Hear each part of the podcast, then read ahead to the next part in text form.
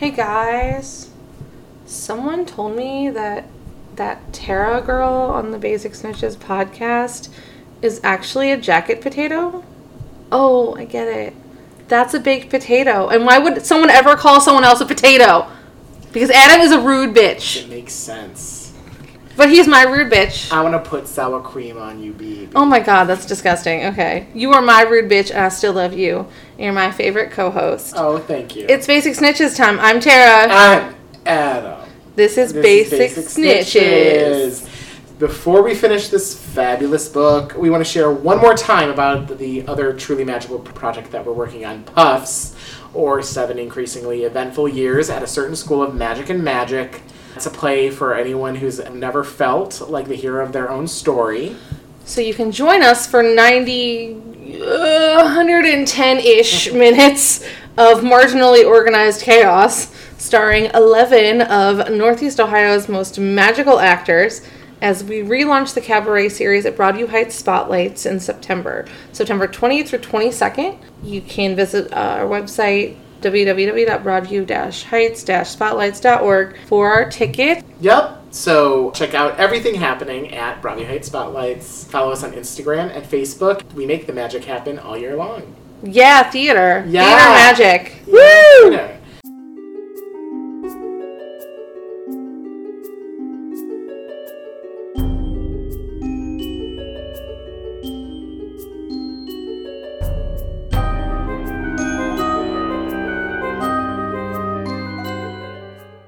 So moving on, this is the last chapter of this book. This is insane. I cannot believe this. Like, I remember late last year we were just playing around with this idea and starting to come up with a schedule and whatnot.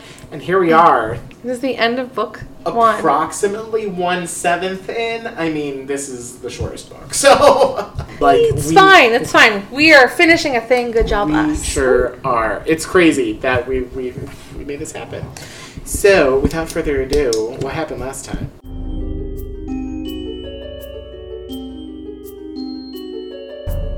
So last time we got through the exams, and then Harry had an epiphany about Hagrid, and the kids took all the matters into their own hands because they nosy bitches, and they went through the trap door together. And friendship is magical, and I love it. And it's time to award a winner and a loser of the chapter. So guess we know Hagrid loses another chapter. Hagrid, it's, it's a rough, it's a rough go for you. He was the only one to lose any points last time too. it's more about Hagrid's mistakes prior to that chapter, but obviously that all catches up. So Hagrid is the loser of the chapter. I had a really hard time with the winner. I almost gave Neville the win because I love him so much. Because I love Neville. No Uh, shit. But I'm giving a win, my first time ever, giving it to three people. Giving it Oh to my my trio. I went all over the place. I was like, I'm going to give Neville the win. No, not enough. Then I was like, I'm going to give Ron and Harry a do do a win because like Ron is like, yeah, I guess I'll sacrifice myself. It's it was very lovely, and Harry just kicks ass with his epiphany. But the trio wasn't complete without Hermione, and while what Hermione does doesn't seem as remarkable at first because she's always smart, like what she does is remarkable. It is the true power of their friendship that gets them where they need to go to end this book. So it is a triple win, which is pretty fantastic. Yeah, that was chapter 16. Cool. That actually very well mirrored my points for the first Uh, time. yeah. Enough with chapter 16, now to chapter 17. Ooh, 17. Tara wrote the summary this time. So that means in our next episode, when we have a summary, which will be the first chapter of Chamber of Secrets, I will begin. So it'll be backwards. I'll be doing odd, and you'll be doing even. Yes. All right, here we go. Chapter 17 The Man with Two Faces. Guess what? Harry was wrong about Snape. It was Quirrell. Also, Snape is a good guy, except yes, he does hate Harry, which Quirrell confirms, just not enough to kill him. Quirrell uses magic to tie Harry up and then stares at the mirror of Erised and is trying to use it to get the stone. He explains to Harry how he became a follower of Voldemort, then tries again to use the mirror. It doesn't work, and a creepy voice tells him to use Harry. Harry tries to lie about what he sees in the mirror, which happens to be himself holding the stone. But he's a shitty liar, and the creepy voice, surprise, it's Voldy, himself, tells Quirrell he wants to talk to Harry. Apparently, Quirrell is a two faced bitch, and his other face is Voldemort. He rats Harry out to Quirrell and tells him that Harry has the Sorcerer's Stone in his pocket. Then Quirrell tries to kill Harry, but can't, and they struggle for a bit. Then the super climactic scene about a teacher attempting to murder a child comes to an end, and Harry wakes up in the hospital wing. Dumbledore is there just watching him sleep, which is kind of weird, but whatever. Harry has a lot of presents from people who hated him just a few days ago for losing house points. I guess you forgive a guy if he almost dies in a basement of your school fighting bad wizards. Harry and Dumbledore talk about Enflam and destroying the stone and how Voldemort used Quirrell. Then Harry asks questions that Dumbledore won't answer because he's Dumbledore and we all just get used to him not answering questions. Harry learns a little bit about why Snape hates him. Then Dumbledore totally takes some of Harry's Bertie Bott's beans without asking. Seriously, Dumby, it's polite to ask even if you know he'll say yes, and is rewarded for his thievery with earwax. At the end of the year feast, Dumbledore awards the House Cup to Slytherin, but just kidding, no, he gives last minute points to our trio for kicking ass, the obstacle course of magic hidden under the trap door. This ties them with Slytherin, but ties are not cool, so he gives another 10 points to Neville because he is the best! And also because he tried to stop the nosy bitches from going down the trap door in the first place. So Gryffindor wins, fuck yes, says Tara. Not me, the Slytherin. Now it's time to go home, which sucks. But you know what doesn't suck? This book, yay! Sorcerer's Philosopher's Stone. And Harry lived somewhat content to know that he could threaten his cousin with magic, even though he wasn't actually allowed to do it while he was at Privet's Drive for the summer. The end. Yay. Yay! That's the last one of this season of Basic Snitches. For the record, in the book, I'm glad that Gryffindor wins because after everything that Slytherin has done, but I'm still a Slytherin, so I gotta, you know, exhibit my house pride. So, Sure. Have your house pride. well, I can't because it was taken away by the Gryffindors in this case. Oh. We're a bunch of dicks. Hey, they were a bunch of dicks. I was not inclu- I was not at Hogwarts at this time. Honestly, like the house point system is bullshitting because you know, like Snape just like gives people points all year long, and that's why Slytherin always wins. Sure, of course. I mean, I guess that's what you would do. I don't know. Ravenclaw was not far behind. Ravenclaw should be the ones winning. I feel like Ravenclaw should win every year. This is my Ravenclaw has their shit together the most. Although, you know what I realized? Because Quirrell is a Ravenclaw. Quirrell is a Ravenclaw. And we got another dipshit coming up in the next book that is also a Ravenclaw. And I was like, oh, two back to back, huh? And then, of course, it stops with Prisoner of Azkaban. He's a Gryffindor. Yes. But Moody was a Ravenclaw. Was he? Uh, you but can cut all this not out. Moody, so... Right. Oh, that fucker was definitely a Slytherin. I just love the thought of like keeping this in and like half the people being like, yeah, and the people who don't know what we're talking about being like, what the fuck is this? Right. But yeah, back to Quirrell. Ooh, it's Quirrell. What? Oh my god, I bet nobody expected that coming. We've been mentioning World of Mort now for Voldemort. for a couple episodes. But yes, Quirrell is actually the bad guy. And what I actually really like about this scene is that he answers so many questions that we've been asking. He multitasks like a fucking badass. He's like, here's what's going on. Also, I'm going to like magic ropes around you, small child, because I know how to multitask. Because I got two faces. But two faces does not mean two brains. And we did mention a few episodes back as well that multitasking isn't the best skill to have. Depends on how you use it. Well, he gets Harry trapped, and then he's just kind of focused on the mirror. And while he's answering all these questions, too. So, things like the whole thing with the troll and what happened to Snape's leg, Snape uh, refereeing the Hufflepuff match. They even touch on seeing Quirrell in Diagon Alley at the beginning, the day before the mm-hmm. break in at Gringotts happened. All these Harry's little like, oh, I should have known. All these Harry, it's your fault. of the mystery are being revealed now by Quirrell, and I hadn't even thought about that last one. You know, Quirrell being at Diagon Alley that that day before. That's something I really enjoy here. Is he kind of clears everything up and the things that have been major points of our discussions Yeah. this entire time. I love that Quirrell says to Harry, "You're too nosy to live." Well, Yeah. You're fucking with these people's plans. You're Yeah. too nosy to live. I mean, It's so funny. I was amused. hey, remember when we said that there were lessons in all of these chapters? This one is don't be a nosy bitch. Don't be a nosy bitch. You won't get tied up in the basement of your school and murdered by your teacher. yeah, which is ironic because Voldemort isn't nosy at all. Oh. so in like the question answer time with Quirrell and Harry, where we're like, we gotta figure out how to explain all this to everyone. Harry's just like, but what about Snape? What? No, Snape sucks. Tell me more about why Snape is not the guy. Like he focuses a lot on Snape. Yeah, well, even says in the book that Harry just wanted to keep on talking.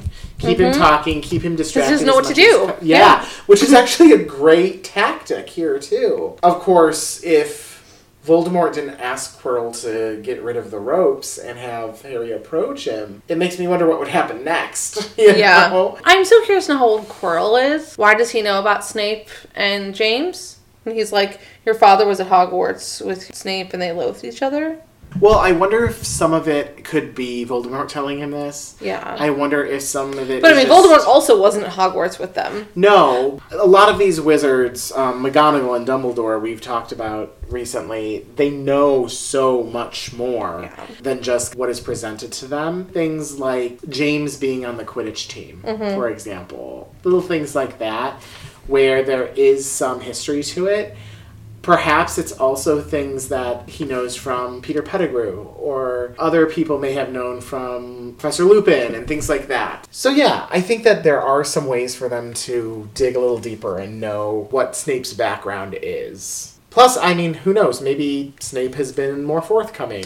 That's true. And, I mean, maybe Quirrell did go to school with them because they're young. I mean, Snape is like 33. Snape is our age. Yeah. Which, one of my reasons why I'm like, really? Mm-hmm. Fucking get it together. But I feel like. Do you feel like you always have it together, though? I don't mistreat children in my classroom. Well, I mean, I don't teach, but I do coach speech. I don't mistreat my speech students. Fair. I'm Just saying. I don't threaten to poison their pets. Hey, you just said have it together. That's fair. Okay, let me clarify what having it together accuse- meant in that statement because I ain't got it together, guys. I did not accuse you of anything other than being a hot mess sometimes. Well, that I am. Which happens to the best of us. We're all hot messes in Um, our own right.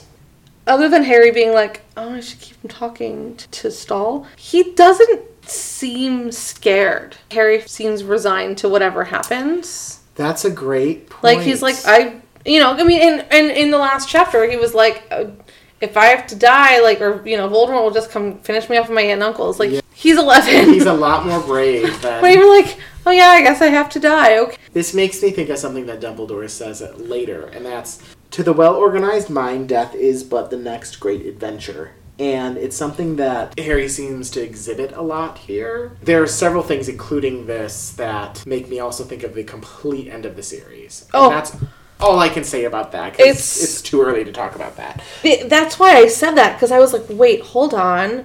And there are so many other things I actually want to say about that, but really, really can't. Like, I mean, it, it- yeah, the discussion needs to be saved, so I get it. Yeah. Um, and like there are some things that we don't mind kind of spoiling, but mm, that needs to be saved for another time. The whole organized mind thing, in particular, in that quote, really makes me think. Mindfulness is something I've talked a lot about in the past. If you've got a well organized mind, I feel like that takes a lot of practice to do. I mean, I'm sure there are people out there who have a lot easier time of becoming mindful and everything, but to me, that means you're not needlessly overthinking or worrying about things. You have just this calm awareness. You have the right amount of confidence, etc. This is something that it takes many people a long time to achieve. There are some days where I can't even achieve any semblance of that, you know, mm-hmm. like thus is life. Just like I said a couple minutes ago, everyone is a hot mess sometimes. We found imperfections in the characters in all of these chapters. But even despite everything that Harry has been through in the last 17 chapters, he is like completely calm in this moment. And it just makes me think that Harry must have terrific mindfulness skills. maybe those aren't exactly where it is, but perhaps. Uh, yeah, like I mean, some of it is of course just he is completely courageous. oh yes. I think ever since the Norbert chapter, you know, we've seen some characters kind of go up and down, uh, like Hagrid, like Ron, and even Harry. That wasn't his his proudest moment, but he has rebounded, I think, in great ways. These last three chapters in particular, things uh, like him realizing the mystery behind the egg, some of his actions during the scene in the Forbidden Forest, even just his strong leadership skills at just 11 years old as they're going around the catacombs under the school, solving all of those puzzles. It's pretty outstanding. And I mean, I think back to the other thing that we've been kind of making fun of, and that is Ron having a peaceful life. At that age, at 11, there are some things that you haven't really experienced you know, Harry's had a lot of things happen to him already abuse, neglect, the death of his parents, all the sad things that Tara usually likes to bring up, but I'm doing it for her this time.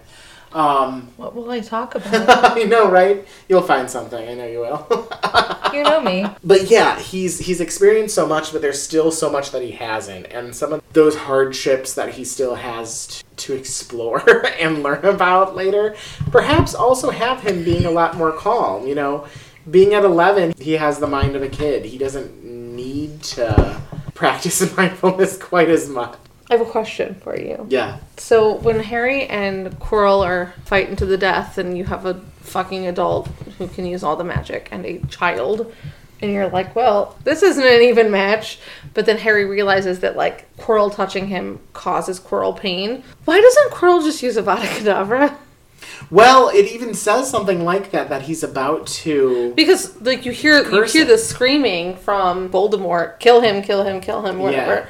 Th- He doesn't have his wand at the moment, does he? As he's touching him, he drops his wand. Maybe. They definitely don't say that, but I guess They we could just assume that. But that that's something I suppose. Also, like I mean, if he's screaming in agony, there's the one moment where he like gets ready to cast a curse, or it says something very similar to that, and Harry just reaches up and touches his face. That's true. and like that's a bit of a distraction, you know. So I mean, if you're doing anything and someone runs up and touches your face, it's easy to get distracted. so This this is true. yeah, if I'm going about my day, please do not come up to me and touch my face. So I, I will, will probably that. scream in agony because I don't like to be touched by people. But So we've talked about like the nightmares that Harry must have. What about the nightmare of having this professor who taught you all year now have Voldemort on the back of his head? Like I know this is all the there are so many other things. Like I said, in terms of experiences and him child. He's had a lot, but he's got a lot more to learn. I mean, there are so many other things.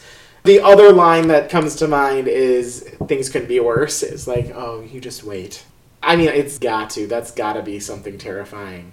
There are times when, like, something that I do in my normal life impacts my dreams, and that alone seems super real when it's crazy. Have Right. you ever had that happen? Oh too? yes, because I'm not a person that remembers my dreams very often, but every now and again I will wake up having had these dreams that were so real while I was having them, mm-hmm. and then I'm like, wait, what? I've had dreams about recording this and being like, well, I already recorded that, or I don't have anything prepared, and I'm like, I do have things prepared, or but usually I don't remember dreams, and then when I do things like that happen, and I'm just like, I need to sleep Yeah. more, probably. we all need to sleep more.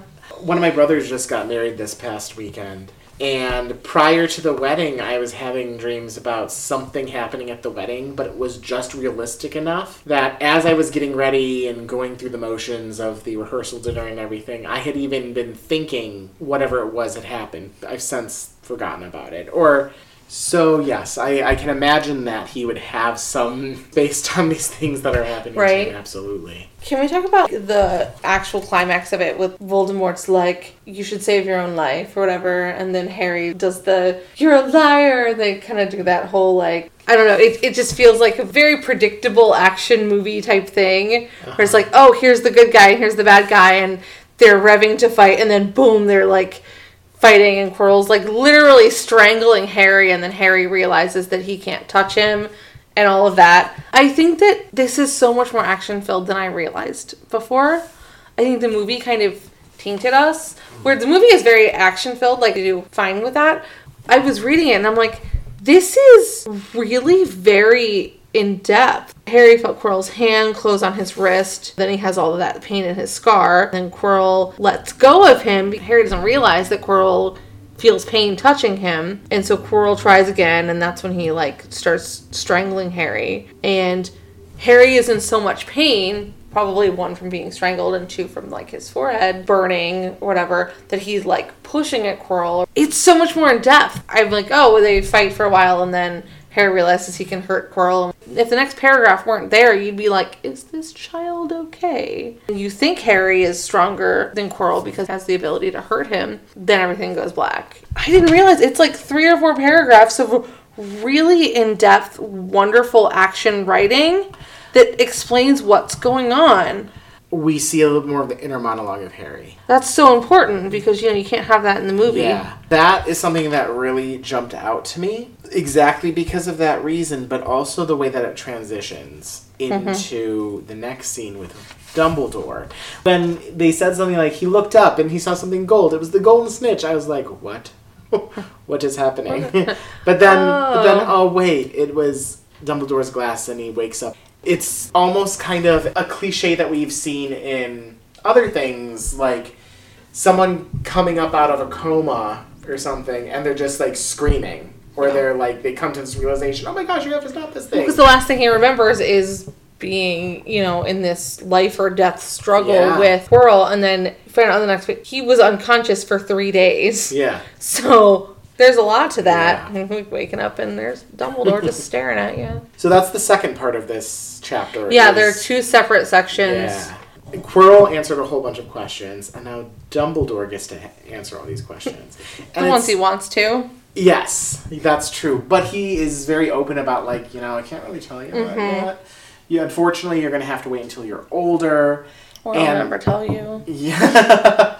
It's so fun going back and rereading because you're like, oh, I know the answer to those questions. Or I know Mm-hmm. when he's going to realize what the answer to those questions are. It also reminds me of way at the beginning where he meets Hagrid, and that was the first time he was able to ask questions. Yeah. And now there's all these other questions being answered to, to kind of wrap up the book.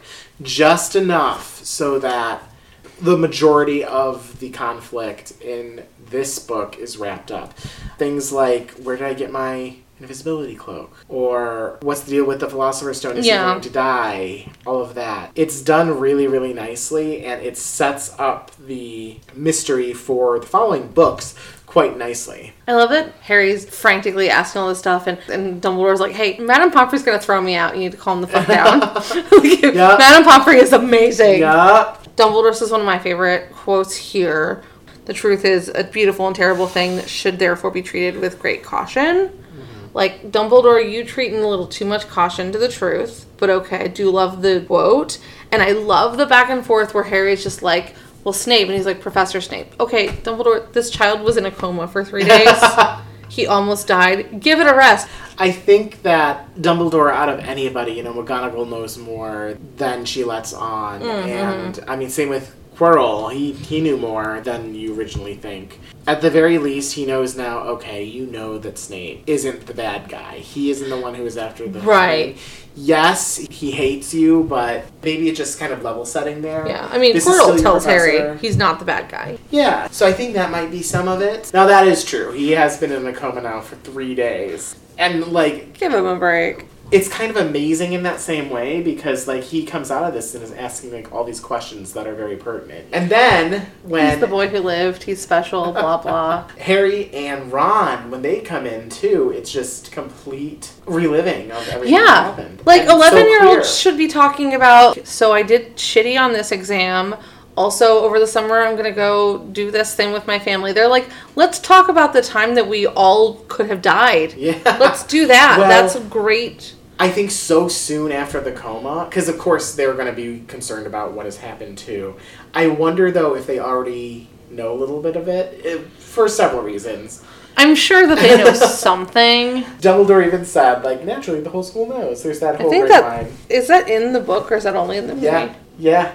Also, the reactions are just like almost too out of character. Like the whole thing where Hermione screams when he tells her that Voldemort was in the back of his head. Mm, yeah. It seems a little out of character for Hermione, but it's also very cute. I think that it might be more they're being good friends to him, and they're happy to see that he is he's back. Can we talk about how Ron asks the question of the book? Do you think he meant for you to do it? said Ron, sending you your father's cloak and everything. Yes.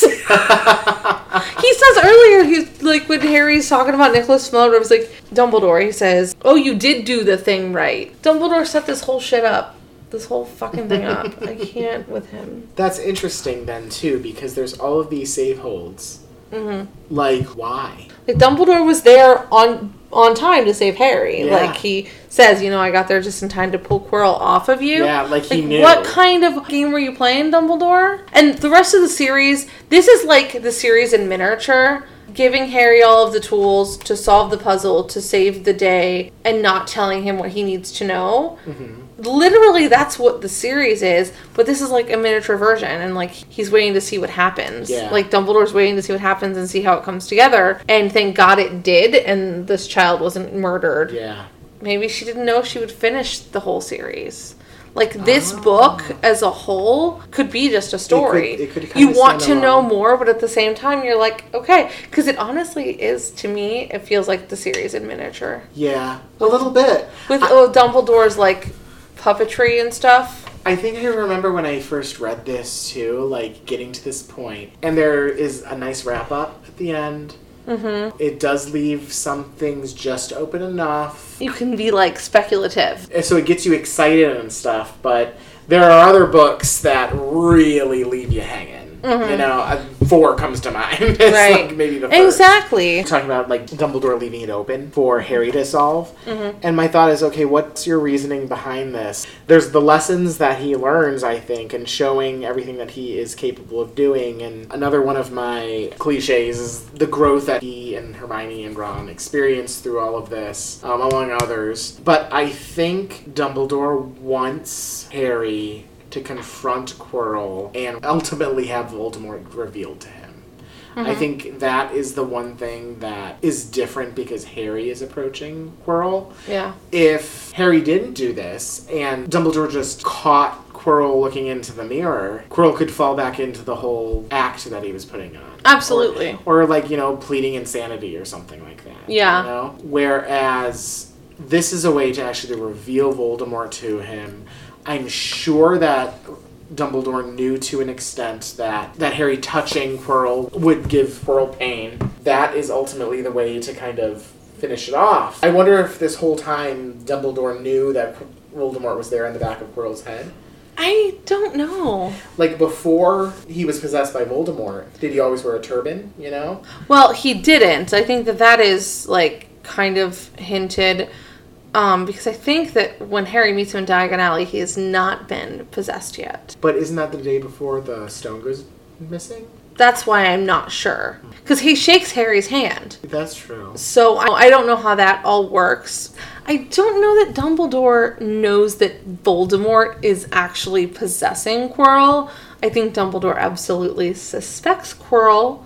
I mean, that's why he sets Snape to keep an eye on it. I don't think that he's like Voldemort's on the back of Quirrell's head because I think if he suspected that, he would get rid of Quirrell. Yeah, like, there are other ways to get rid of him. There's also been the signs that something is up with Quirrell. Like we've been able to see them. It's not until you go back and read it fresh that you see them, perhaps. yeah.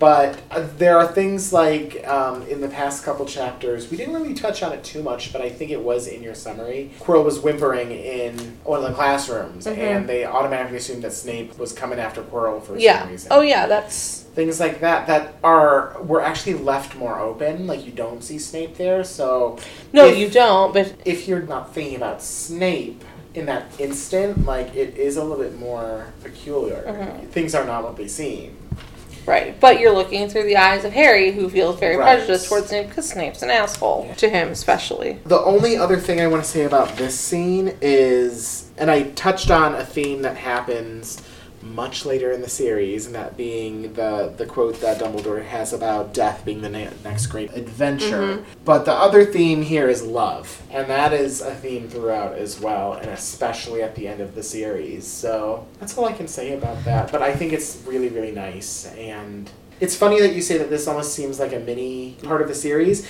because all of those themes that you see throughout are here. They're here. present. Also, this is when Harry gets his book from Hagrid. Yeah. Oh, so cute. Do you have anything on the very last scenes I- here with the end of the year feast?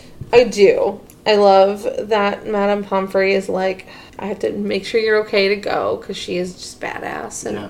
I like that we don't get a lot of Madame Pomfrey in this book because we don't get Harry in the hospital wing until the very end. Yeah. Where you get you get Ron in there, Mm-hmm. sure, but like you spend a lot of time with Harry in the hospital wing in later books. Yeah. You get more Madame Pomfrey, so you can see how great she is, but we get her at the end. I love it. Like I said before, I like that Dumbledore's afraid Yeah. she'd kick, he'd kick her out, and that Oh. she's like. Ron and Hermione can't stay more than five minutes, like all of that or whatever. And he's April 15. She's so cute, but yeah, I do love that. Earlier, when Ron was in the hospital wing, too, he mentioned her, but this really is the first time we see Madame Pomfrey. Yeah, like doing her Madame Pomfrey awesome business. Yes. I love her. She's great. She's like an unsung hero of Yeah. the whole fucking series. She really is. Time to talk about the House Cup. What do you have to say, Slytherin winner?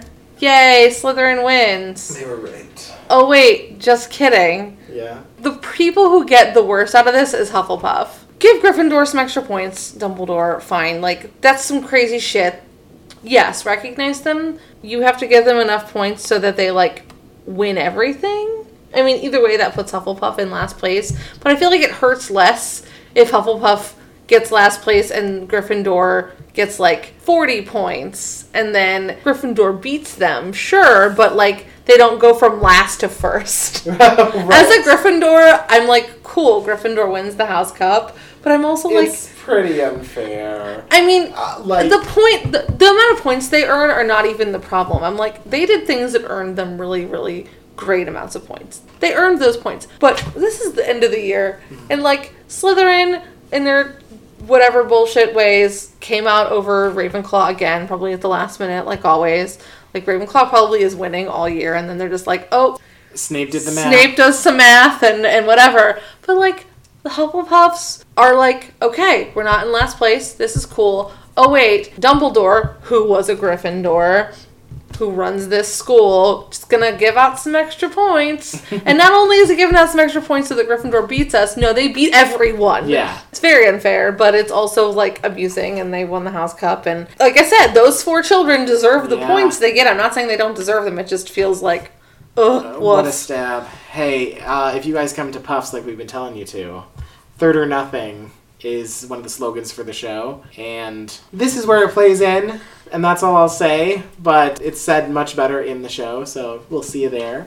Yeah, it's unfair, of course. Like it is, but it isn't. You know, I'm just like I want to be mad about it for the sake of like the storytelling and for the other students at the school. But I'm also like, but they did earn those points. You know what would almost make more sense is to take away points from Slytherin. but what are you taking them How are you away for? do that? Yeah, like they didn't. I'm sure they did something to like have points taken away, but no one caught them or took them away. Yeah, so I mean, they could have just said 170 points from Draco Malfoy for being a little fuck, I mean, and then if I were in charge of points, you know that's what would happen. and then guess what happens? Everyone really hates Malfoy in Slytherin. Because rather than like taking them away before they win the House Cup, right. it's like right at the last minute. I don't know if that would actually put them in fourth place. I don't know because math, but yeah. either But, I mean, way, that still also puts Gryffindor in 3rd Mhm. if it does, and then Ravenclaw wins. but I- it's fine. Whatever storytelling.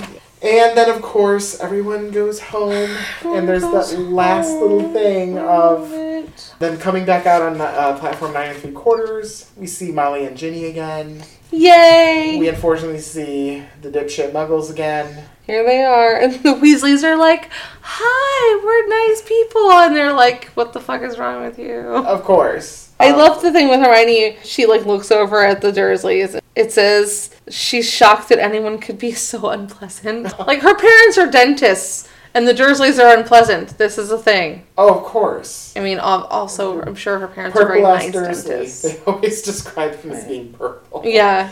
Back to, to Dursley Land. Um, it, it says how Vernon is so unpleased that he's holding a cage with an owl in it. So yeah, of course we had to get back to there to show okay he does go back to live with the Dursleys. Let's go back to live with the It- Dursleys. just because he goes to Hogwarts, it's not every everything can't be perfect. that just last little thing of hey, they don't know that I can't do magic, but Right. I plan on using the premise of it. So and that's how the book ends. Ready for the movie? Talk about the movie. All right.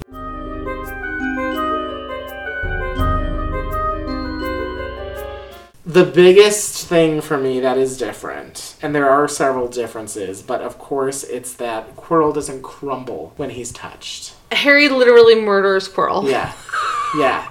He's like, "Oh, I can, I can use my okay." Like, I'm like, "No, that's not Yeah. Harry." To me, that is the worst thing that they do with the mm-hmm. movie book thing, and like Harry discovering that he can hurt Quirrell in the book, and obviously in the movie too, is a survival tactic. But he like makes this active choice to shove his hands on Quirrell's face and make him fall apart. Yeah. And like that's not Harry. He wouldn't do that. I don't like that. Like we had just said, I think it was in the last episode, he's not a killer. He never wants to actually kill or harm anyone, so it is a little bit out of character. I wonder if they do it this way because it's an easier visual to show in a movie than an internal dialogue that he. I think so because like you have that in in the book. It says Harry realized he could cause Quirrell pain, and Yeah. that that is his survival tactic. You can't show that. Or they just wanted to be like, hey, we want to give Harry even more nightmares. So Harry in the movie has more nightmares. Also, Daniel only- Radcliffe now has nightmares. Yeah. Like, like he's filming whatever movie he's doing now, and he like wakes up and he's like, "Why do I still have dreams about Ralph Fiennes with no nose?" Like, you know, Well, yeah. I'm 30 years old now. I don't want to deal with this. Seeing that on the back of Quirrell's head wasn't enough. Now we have to see him like crumbling, uh. and we don't get that like ghostly vision of Voldemort flying away and like kind of knocking back. Speaking of flying, Quirrell flies at Harry. He flies in that's the movie. right. Oh my god. And he's just like, because why don't you give me that stone in your pocket and whatever? And then like Quirrell literally flies at Harry. Yeah. I'm like, wait, wait, what? yeah. Which I'd forgotten, and then I watched it. and I was like, Quirrell That's true, and so that's uh, likely another like oh here's another movie trick. Movie things, yeah. I mean, movies. because there's no ropes. No, he's just like Yeah. standing there. I'm like, why isn't Harry Yeah. fucking run? Because of this, of course, the entire transition into the hospital wing is completely different. Right. Unless questions are asked. The stone looks really cool. I like Oh, that yes. it's red and like not round. Like I like that. Again, there's some crystally.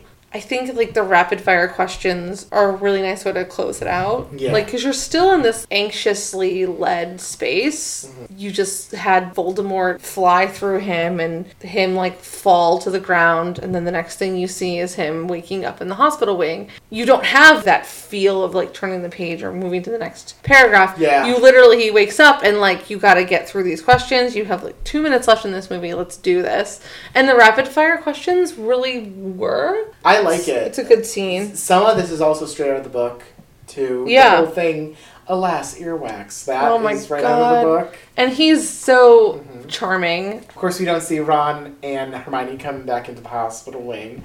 But I don't think it's terrible the way they did it. I love that they're waiting for him. Yeah, It's cute. I think it's actually quite cute. He's dismissed from the hospital wing and he comes across them. I don't know, it's a nice little friendly moment. Like you said, the book isn't given to Harry from Hagrid until It's right like the last scene. The very yeah. last scene. Which is Um, which is nice. As long yeah. as I, I like that he gets the book. This goes back to what you said a couple times about Petunia Dursley not having any pictures of them. Yeah, he's never seen what his parents Yeah. look like until the Mirror of Erised. Dumbledore's robes as he gives away all the house points. Those are great. Him and Madame P- I was- Madame, Madame Hooch, Hooch, have the yeah. best fucking costume. Well, and just put Maggie Smith in that goddamn green Oh, yes. wizard's robe. She absolutely. looks fucking great. But Dumbledore's robes in that final scene are really cool. I I get really excited about these robes. I want wizard robes like that. Are you kidding me? Of course. Jeez. The very last thing about them going back onto the platform in King's Cross. Eh. We don't need it. We it. don't need it. Although, you know, I did just think of one other thing about that about King's Cross constantly throughout this entire series. Again, it's another thing that we see at the very end of the series. King's Cross is almost like a symbol of transporting from one place to another. Of course, it's a train station. But there's some additional symbolism with that that I'm not going to get too much into. Yeah. And we kind of see that here. It's the transportation out of this book into the next.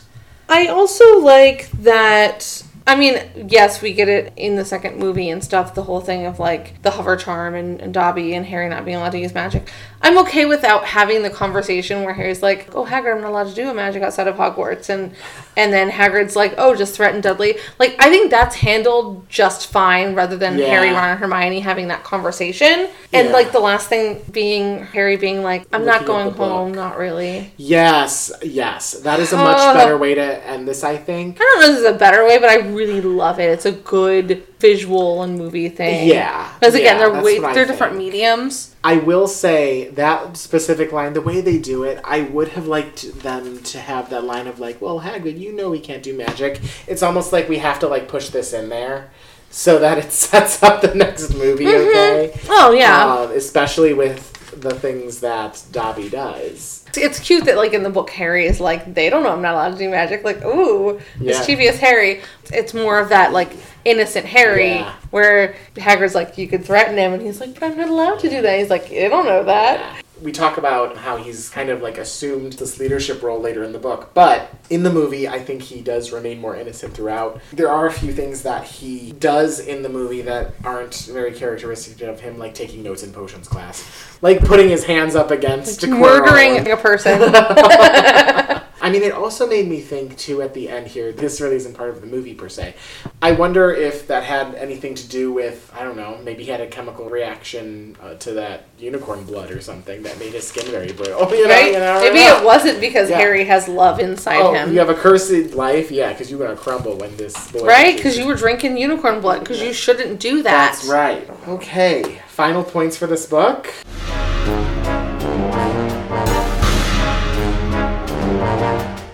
Here we go. Okay, negative fifty to Vernon because I have another chance to take points away from Vernon.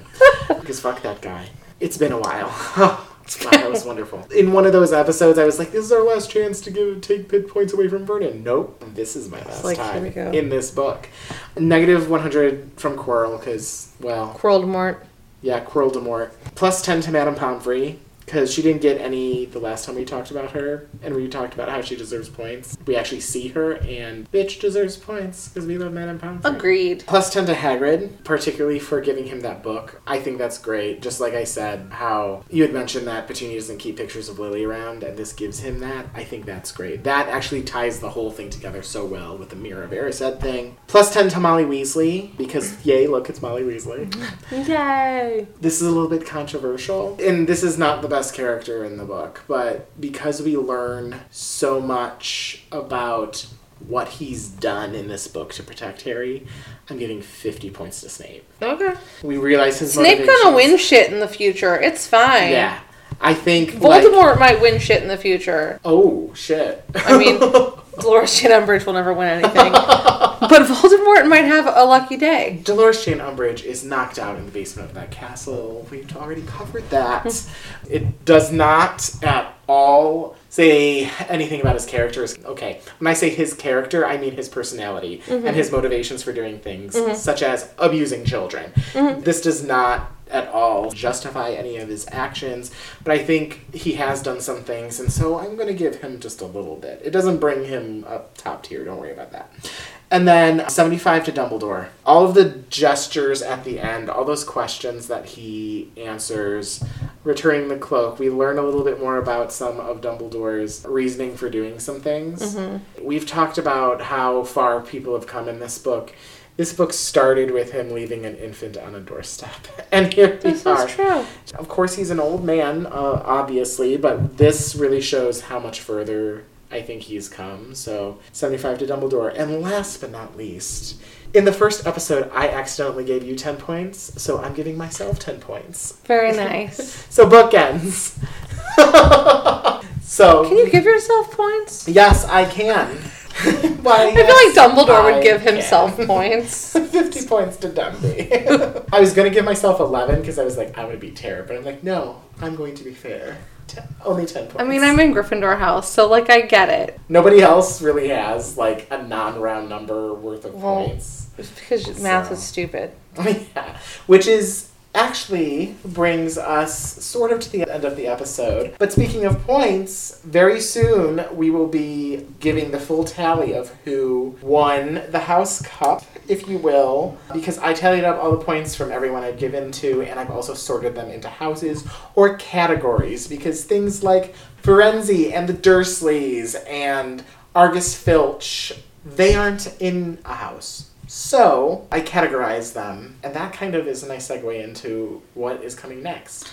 In our next episode, we are going to introduce you to one of our dear friends who is very new to Harry Potter, and we're going to be talking about the first book and movie with her. We will kind of do a little wrap up of the book, how we're feeling about where we are in the series, and favorite things that have been discussed over the last several months. Yeah, and we'll talk about what we're excited about for Harry Potter and the Chamber of Secrets. We'll take a little bit of time off and be back for season two and focus on Puffs. Come see it. Yes. Yes. If you need any information about that, rewind to the beginning of the episode. and also, you can just reach out to us through here. Oh, yeah. That's fine too. Yeah. It's us, so even though we won't be posting episode for two weeks after the next episode, um, episode 18, we are still going to be active on social media. Like, email us, basicsnitches at gmail.com, like us on Instagram or Facebook at basic snitches. Yeah, talk to us. Answer some of the questions that we give our friend in the next episode. tell us about you. Let's all be friends. Yeah. There's been some requests for guests, and so this is one of our attempts at this, but we have a lot of other ideas for the future. So if you are local, or even if you're not, and you are interested, hey, why not reach out and tell us what you think? So that wraps it up. That wraps up the book. Cheers, friends. We'll see you soon. Next time we'll be reading nothing because We'll be reading nothing. It'll be sp- actually. I mean, I have like five other books on my uh, list right now. We're not recording about those books, so it doesn't no, matter. No. And I mean, no, let me know if you're interested. Tell us what you're reading. All right, that's it. We have done three episodes in a row, and it's 10. Good night. Good night. See you next time. How many minutes do you think that was? Um, uh, an hour and six minutes. yes. Uh, we've been recording for hours and hours, three back to back, but she still got it. it was a Um, when, good guess. When I edit this down, it might not be an hour and six minutes, so don't call bullshit on me. Well, now it's 107, but whatever. okay, ciao. Bye.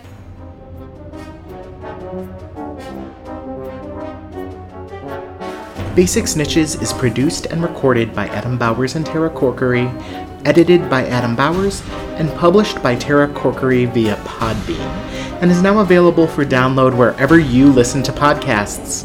A special thanks to all of you for taking the time to download and listen to our podcast, and we hope you enjoyed us. If you enjoyed us, please be sure to rate us five stars and leave us a review on your listening app of choice. And if you didn't enjoy us, then I'm sorry you're so angry. Please also connect with us. Find us on Facebook and Instagram at Basic Snitches or email us at basicsnitches at gmail.com. We're excited to get more messages from our fans and want to hear your perspectives and answers to questions we ask in the podcast. Catch you later, Snitches!